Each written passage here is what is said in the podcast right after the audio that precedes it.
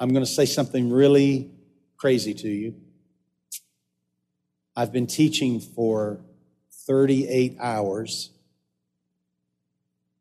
over the last three weeks. You would think that I would come home with a sermon. I prayed all the way home on that airplane, two airplanes, three airplanes. And, uh, and I struggled. I really did. It's the craziest thing in the world. I've been preaching the whole Bible, you know, for, for three weeks now, all the New Testament, at least the Gospels. okay. And, uh, and I really did struggle, but it didn't scare me because I'm, I got used to it while I was there. I walked into one service and I preached the night before somewhere that I'll tell you about at the end of my sermon. And the next morning I get up and I said, Lord, I got a, a church to walk into midday. Lord, what do you want me to speak here today? And boy, nothing, just nothing, you know. Uh, came and I said, Well, Lord, I'm going to prepare what I did last night. I'm going to go over it again, fine tune it, get ready. If you have something else in mind, I would appreciate you telling me.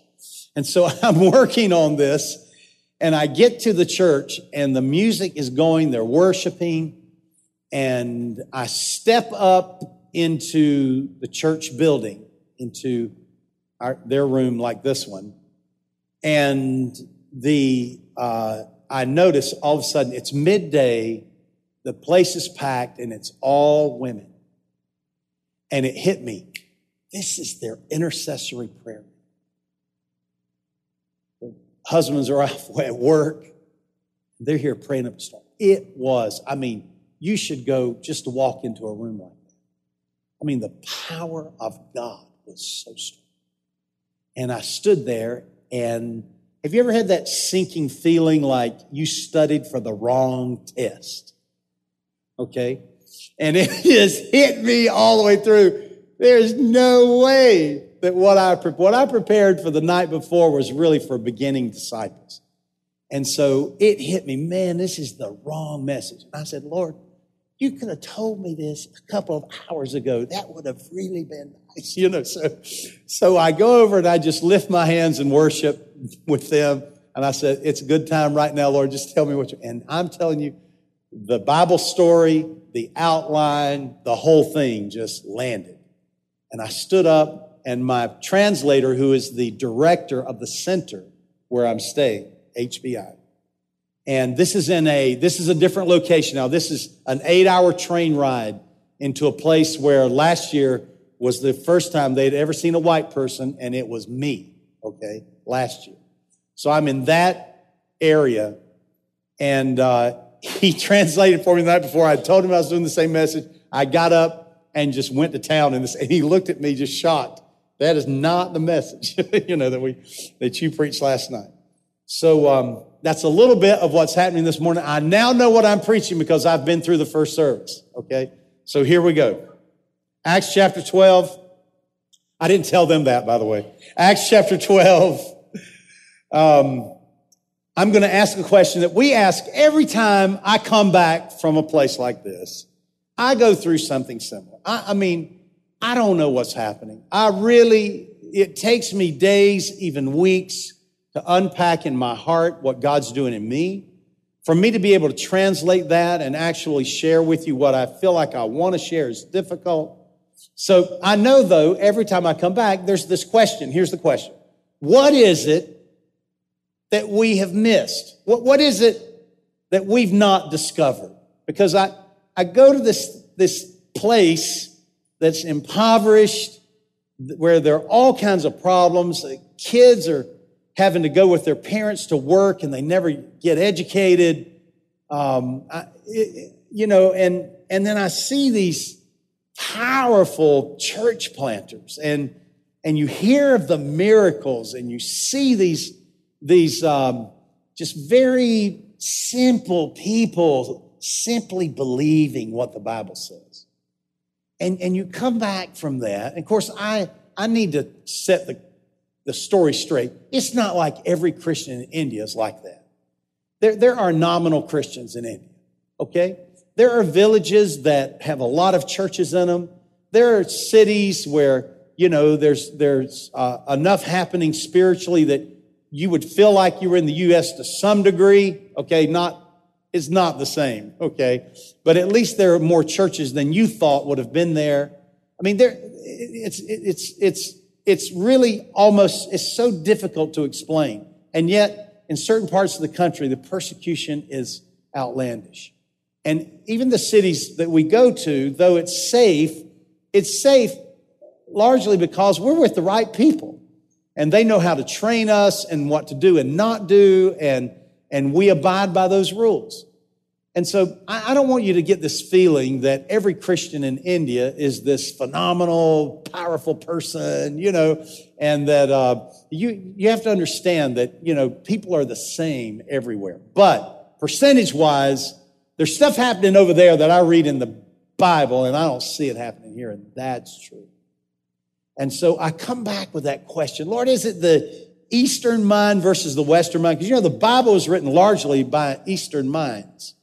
This, our Western thinking is, I got to see it before I believe it. And in the East, it's, I'll believe anything before I see it. And they've got, in India, you know, Hinduism is many gods, thousands of gods if you want there to be. I mean, you can choose and almost create your own God. So it's, but here in America, it's, if God doesn't show himself to me, I'm not going to believe in any God. In fact, I might as well be God. So, so that's how we see ourselves. We're in charge. And, and, uh, and a diff, completely different mindset. All right. That is true. And so I, I think about that. But I want to know, I want to know, Lord, what is the difference and so I'm on this little quest. Um, uh, there, let me give you a couple of stories just to show you what I'm talking about. One, one man couldn't read. And so um, the newspaper sitting here. He can't read his newspaper, but he's come to Christ and he's desperate. And he has a Bible. And as he's praying, he starts reading the scripture closes the Bible, he cannot read the newspaper. Opens his Bible, he can read the scripture. Now, see, the American mind says, that's awesome, hallelujah. I don't know if I really believe that or not. Now, I, I'm, one of the, I'm one of us. And I hear testimonies and stuff on television, and you hear these wild stories, and you, but you walk away from that going, yeah, I bet there's another explanation. And they'll even say this to you. Bobby Gupta, you know, comes here. He, he said this to us. He said, he said, most, as he's talking to the pastors in the U.S., he says, most, most of you don't even believe what I'm telling. But they're here at the conference. And we got to meet some of these people. There's a woman who, she got her Bible and she couldn't read either. She wanted to preach. So she just gathers people, you know, and she starts preaching the gospel to them. And she holds her Bible like this. Can you see what I'm doing? It's upside down. She has no clue. But she is preaching from the Bible and she quotes the scripture that's on that page. Now, since then, both of these people have learned how to read. But this is, this is the story. And they say that for a long time she did this. She would quote scripture on that page as she was preaching. They finally taught her how to turn her Bible around. Okay? And so they asked her, how, what happens? How do you, what is going on? She says, well, it's like a little tape recorder back here in my brain. And she says, I just, as I'm preaching the word, she says, uh, I hear in my head, I hear these, you know, these sentences, and I just repeat what I'm hearing. Acts chapter 12. I'm getting ahead of myself. Acts chapter 12. Now, about that time, Herod the king stretched out his hand to harass some from the church. Then he killed James, the brother of John, with the sword. Peter, James, and John, the three closest to Jesus. These three guys knew each other before they met Jesus. In fact, they were fishermen together implication they were even had a fishing business. And, and uh, James is killed. This is not James, the leader of the early apostolic church council. That James is listed later on in this chapter. That's how we, that's one reason we know there are two different leaders called James and that it's not the same. And so, um, uh, James is killed and it says, and because he, Herod, saw that it pleased the Jews to proceed he, he proceeded further to seize Peter also. Now it was during the days of unleavened breads. Peter is the big dog. Peter is the head of the pack. This is the guy who is walking down the streets and they're laying the sick and his shadow cast on them is healing the sick. This is the guy who is raising the dead. Two chapters earlier, he raises um, Dorcas was her name. Tabitha was another translation of her name. He raises her from the dead in Joppa. This, this is the guy that Jesus said, on this rock, I will build my church. And there are, comp, there are implications to that wording there. And I, I get into that. In fact, I use that in some of my training. And, and Peter is the man. He's the man. So let's go to the top. Let's go to the head guy and let's pull this whole thing down. And so Herod uh, captures Peter. And Peter, you know, he's probably, I mean, he's still, he's carrying the weight of his friend James having been killed. And um, it says, so when he had arrested him, he put him in prison, delivered him to four squads of soldiers to keep him, intending to bring him before the people after Passover. The, why four squads of soldiers? You know, it's a little bit of overkill for one man. But remember that at the uh, beginning of Acts, the whole group of apostles were taken, arrested, and that night they just walked out. I mean, it was a miraculous thing. Um, they just walked out of prison. The next day, they're preaching, teaching in the synagogue. When uh, when they when the chief priest realized that somehow they escaped, even the prison guards didn't know they were gone. So that that kind of thing is already happening. Herod knows I don't know how this guy escapes, but boy, you know, I'm going to put four squads around this guy, and he's not going to go anywhere. And uh, Peter, therefore, was kept in prison, but constant prayer was offered to God for him by the church. Now, that's a sermon in and of itself, and that's really the answer to my question today. But Constant prayer was offered to God for him by the church. And when Herod was about to pre- bring him out that night, Peter was sleeping, bound with two chains because two soldiers, uh, bound with chains, I'm sorry, between two soldiers. And the guards before the door were keeping the prison. Now behold, an angel of the Lord stood by him and a light shone in the prison and he struck Peter on the side and raised him up saying, arise quickly and his chains fell off his hands. Now, a couple of things here. One is you'd wake up too if an angel slapped you in the middle of the night. But I want you to see this. Peter, his, one of his best friends has been killed, and he's on the docket to be killed the next morning. what does he do? He takes a nap. He says, I think I'll get a good night's sleep. He's chained to prisoners, I mean, to prison guards. He's sentenced to death the next day, and he goes to sleep. Now, mind you, this is the Peter who was in the boat early on when he knew nothing. And the storm is raging, and they are going to die. And Jesus is in the boat asleep. Whereas in that day, they did not understand him saying, Oh, ye of little faith. We've got a different man here. So Peter does what you do when you're going to die the next day you go to sleep.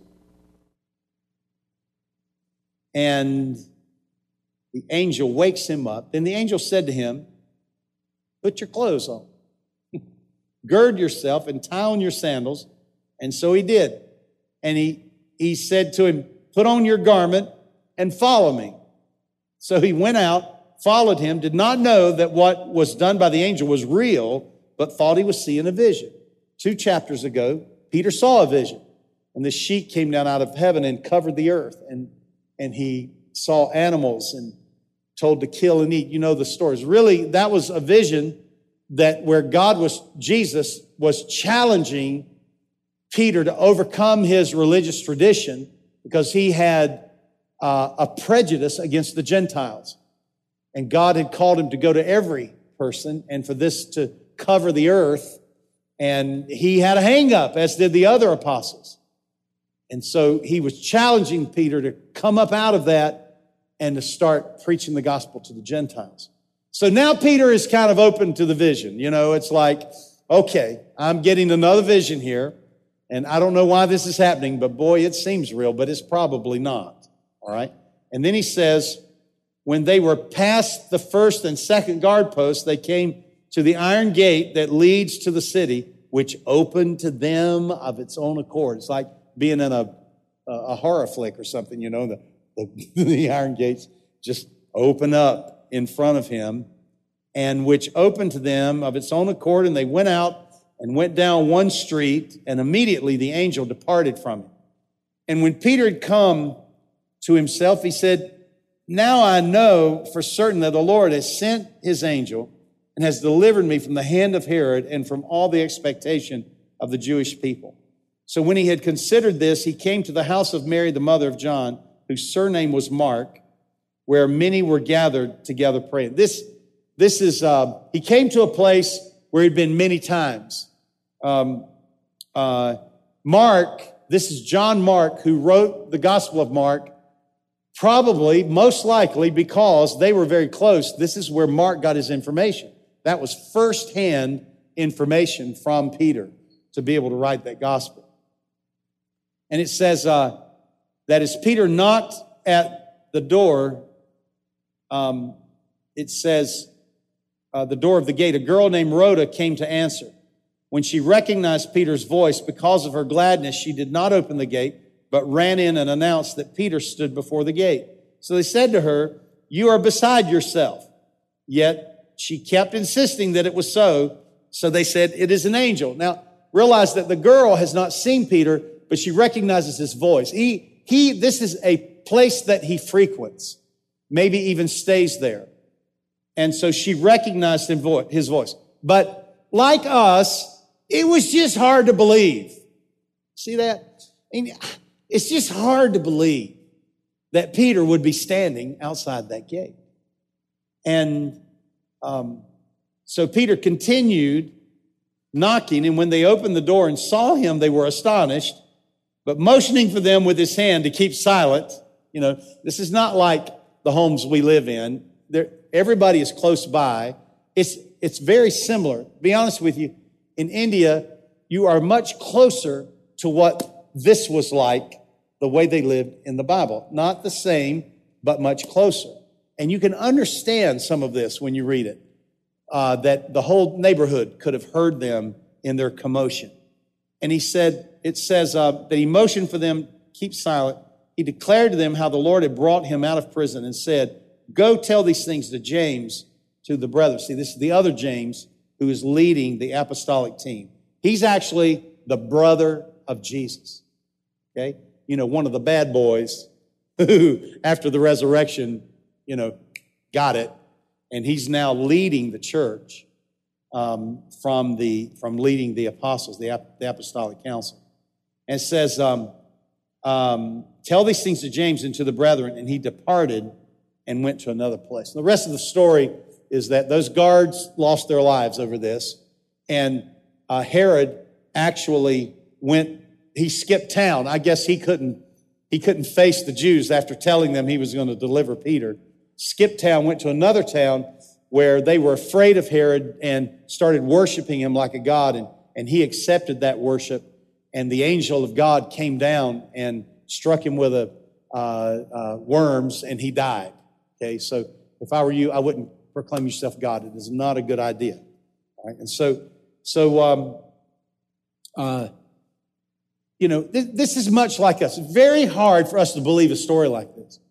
It is, it, we, in fact, we have seminaries now that are dedicated to discrediting the, the miraculous side of these stories. We, we have seminaries, they, they now they figured out how that could have happened or this could have happened or how the Red Sea could have been parted. You know, all of this because it's just so hard for us to believe that God really will show up and do phenomenal, miraculous things. And, uh, and maybe that is part of the reason that we don't see it. You, you get that, that a lot of this is not God, we call it divine intervention. It, it's not just God divinely intervening. It is the faith of God's people accepting what he wants to do. That, that's much of how it actually happens. And so when we get into the mode of, eh, do I really have to believe that? We're really setting ourselves up to never see it because we've decided to embrace unbelief. I want you to forgive me this morning. You'll hear me pause. It's because I've been using translators for three and a half weeks, four and five hours a day. So I will pause and I don't hear my translator. I have to go back to preaching.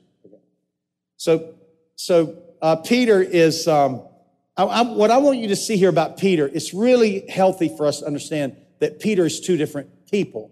He is the Peter of Acts, where he is walking in ways that hardly any man has ever matched. And then there's the Peter that Jesus first called upon, who was a cussing fisherman, who was uneducated, who had no leadership call on his life, who knew nothing about anything. And God, on purpose, chose men like that. People that we would look at and think, what's so special about them? We would look at, and in a social setting, would not even be attracted to. That's the kind of person that Jesus chose to be his disciples. And Peter, at first, you know, the call, in the first encounter, the, the pastor's training that I did was a, the series I've actually taught here, and it's the 14 encounters, personal encounters that Jesus has with Peter. But I gave it in a way that showed how Jesus makes a leader. And so Jesus is taking Peter through a leadership course that is just beyond understanding but it's how he leads our lives. And Jesus didn't come to Peter and say, I'm going to make you a great apostle someday. First encounter, first words out of Jesus' mouth. You are Simon, son of Jonah, but you shall be Cephas, the rock, another name for Peter. And this, this is the way, this is what Jesus does. He doesn't just come out with the plan.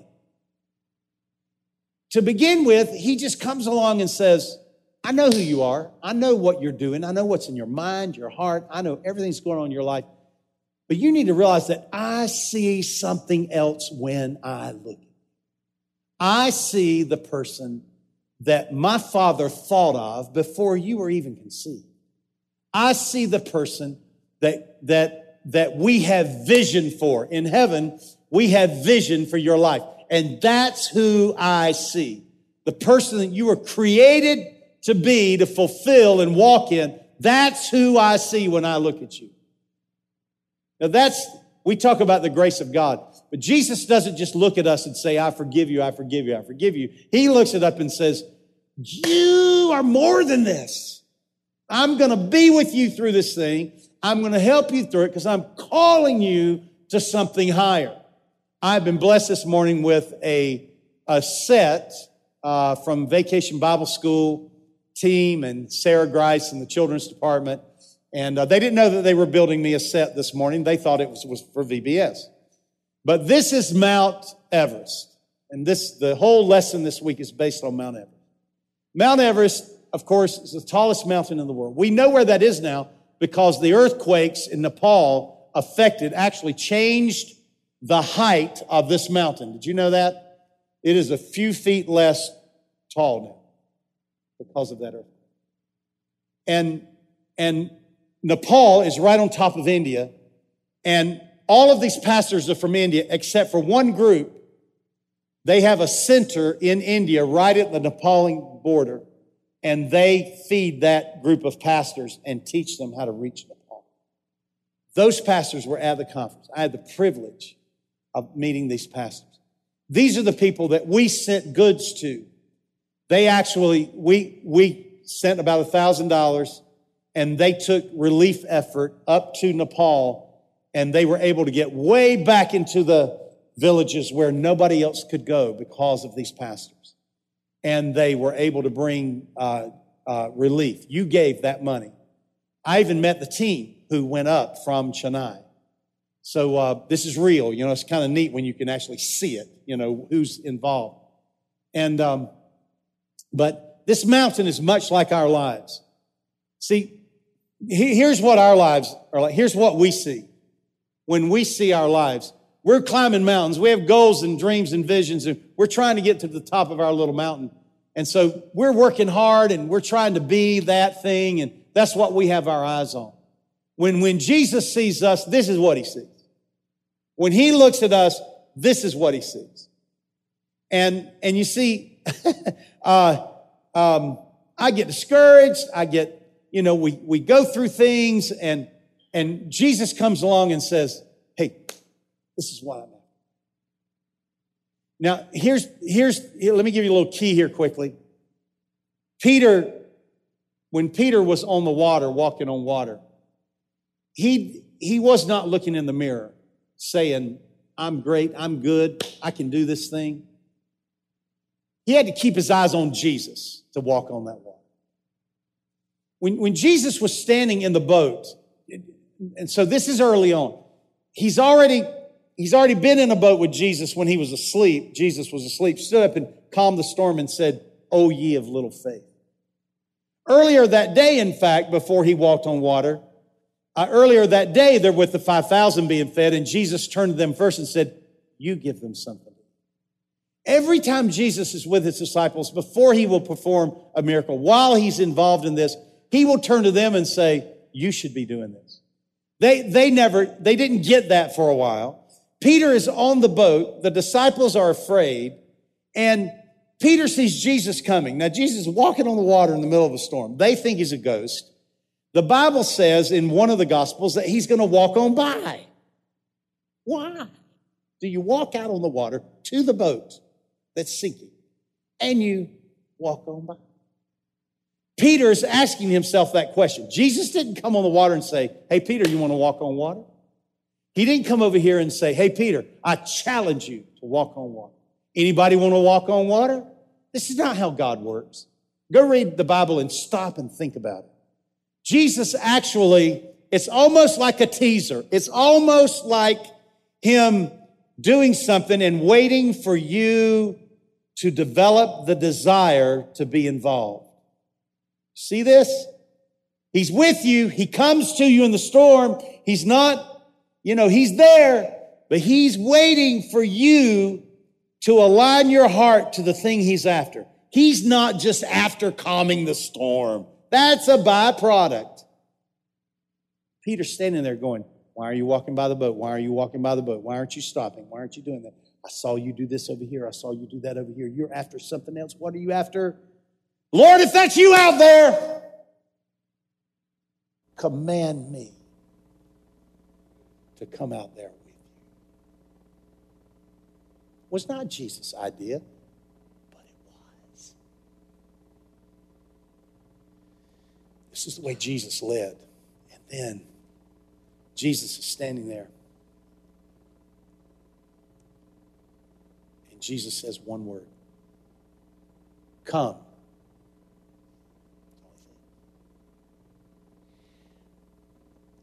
See, what Jesus is after is not just the calming of the storm. That's what we're after.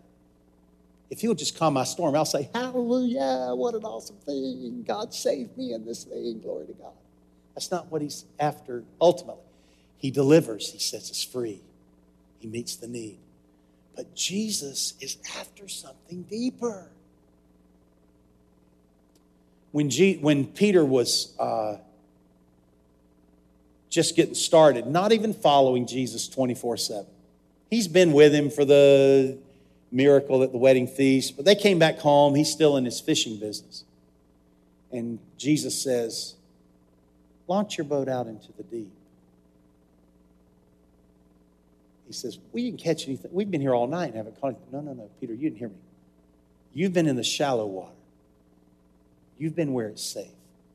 Launch out into the deep. And he goes out into the deep. We talk about the deep things of God, and we think, if I were more spiritual, if I would pray more, and that is true. But how do we get to that place? Because do you find yourself praying for just because you thought I should pray more? The, re- the reason Peter prayed more is because he kept walking out into the deep. Do you know why? You know how this mountain can be so tall? Because, see, this is your call to your life if I don't break it before the VBS. This is your life in your mind. But this is what he's called us to much greater. But the thing that makes that achievable is what's down here underneath. When you go into the deep, see, that's when this is possible. And so Peter, standing on that boat, realized what Jesus, now he's real serious about launching out into the deep. I'm going to walk on water. This is serious. He didn't walk on water because it saved anybody. He's putting his own life at risk. He didn't walk on water because, you know, uh, that would somehow change the world. He walked on water because it was the deep. It was a challenge that was beyond his capability. That's what it was. Let me close with this. So they've, un- they've understood me now. It's a little scary at HBI. You know, this is my fourth trip. But at the second trip, I said to them, mm, any chance of ever going up there? I taught this group from Andhra Pradesh at, the, at HBI Bible School campus in Chennai, large city, safe. And uh, I fell in love with them. And I said to Bobby, I said, any chance I could ever go where they live? And so the next year they put me on a train. That was last year. And this year, see, they're getting it now. They get it. I want to be a real missionary. you know, this this is I don't I don't understand it. There's just something inside of me that says there's more out there. Let's let's go find it. And so so this time they not only sent me up to this community where they never see a white person, and they uh, actually, I, you know, they send pastors to me at the center to train them. This time, and we walk through the village. Uh, a lady sees this director and knows where he's coming from. She's Hindu, and she says, Please come in and pray for my husband because he's on dialysis. We go to drop in centers where children are, and I see literal, literally a swarm of mosquitoes around us. this, this, this is different. This is totally different. So one day they said, All right, we're going to a church. You're going to preach. Okay. It's at 8 o'clock at night. 8 o'clock at night. That's weird. Well, it's a little ways out. It may take 20 minutes or so to get there. So about 45 minutes later, we are in the middle of nowhere. We have gone to the end of the world and have turned left and have gone 10 more miles. I mean, it is, it is really desolate out there. Nothing except for stuff. And there are like coconut trees and stuff. And so I said to him, said, Are we in the jungle? I mean, I want to see an elephant or a tiger. All right. And they laugh at me, you know, and I, I said, No, we're not in the jungle. And then some monkeys come across the road, you know. Yes, I'm going to tell everybody I was in the jungle. So um, we we finally get to this church, and and the, it's late at night, and the lights are on, but nobody's there, and it's time for the service to begin. And so they have these chairs sitting outside of the church, and they made us sit there. And the pastor hardly says a word, goes inside, and, uh, and he gets his microphone, and they start singing. There's nobody in there but he and the worship leader and one other person. And they're singing away and, and they're calling out. Here's the weird part of it is that what they call a horn is actually a loudspeaker on top of the building. It's eight o'clock at night. They are the whole community, just like that. It is so loud you would not even, we cannot hear each other next to one another. It is just blaring, and he is going to town about this preacher who's here from America and all this stuff. And you realize that when we go, they want, they don't want us to be public because they don't want, they don't want us to get in trouble. They don't want us to end up in jail or being killed or something like that. So, so I'm sitting there thinking, this, this is not normal. You know, this guy, guy did not get the note. And so he's doing this and people start coming and they fill up that building. And so I go in there and we're worshiping the last song.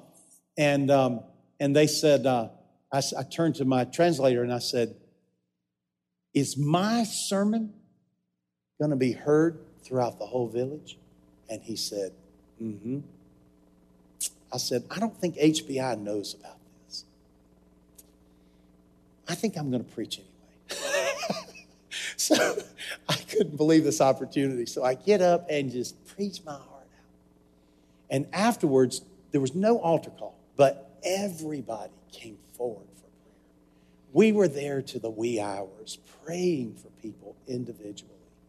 And I have no clue you know, as to what's happening. They're trying to get me to go because they're afraid. They're actually afraid that we might get attacked in this city.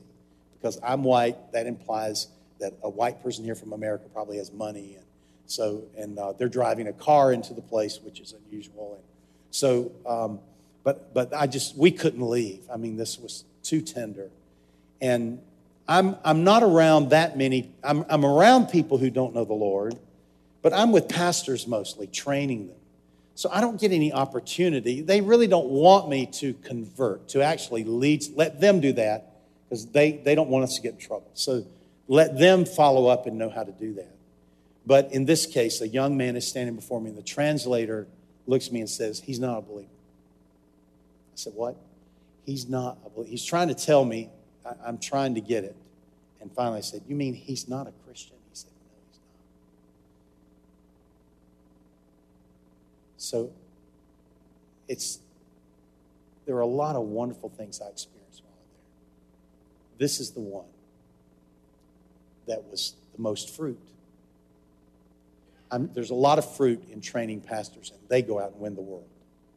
But when you're standing before a young man who says he's not a believer, what a wonderful opportunity. And so I had the opportunity to lead him to Christ.